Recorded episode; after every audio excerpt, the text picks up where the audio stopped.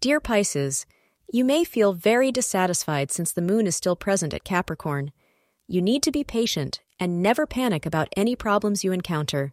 You may calm down and think wisely about any decision leading to dissatisfaction. The entire time experienced by Pisces will be filled with gloom and lethargy, but you shall also experience a transition phase that will soon overcome and help you to feel relaxed and optimistic. Your lucky time is from 3 p.m. to 5:30 p.m. and the lucky color is orange. Today, you should be careful about what words come out of your mouth and make sure they are not harsher than is really necessary. You may feel like you are just being honest, but your loved one won't see it the same way. You can rest assured. Be gentle today and watch your temper. It will save you hassles in the long run. Thank you for being part of today's horoscope forecast. Your feedback is important for us to improve and provide better insights. If you found our show helpful, please consider rate it.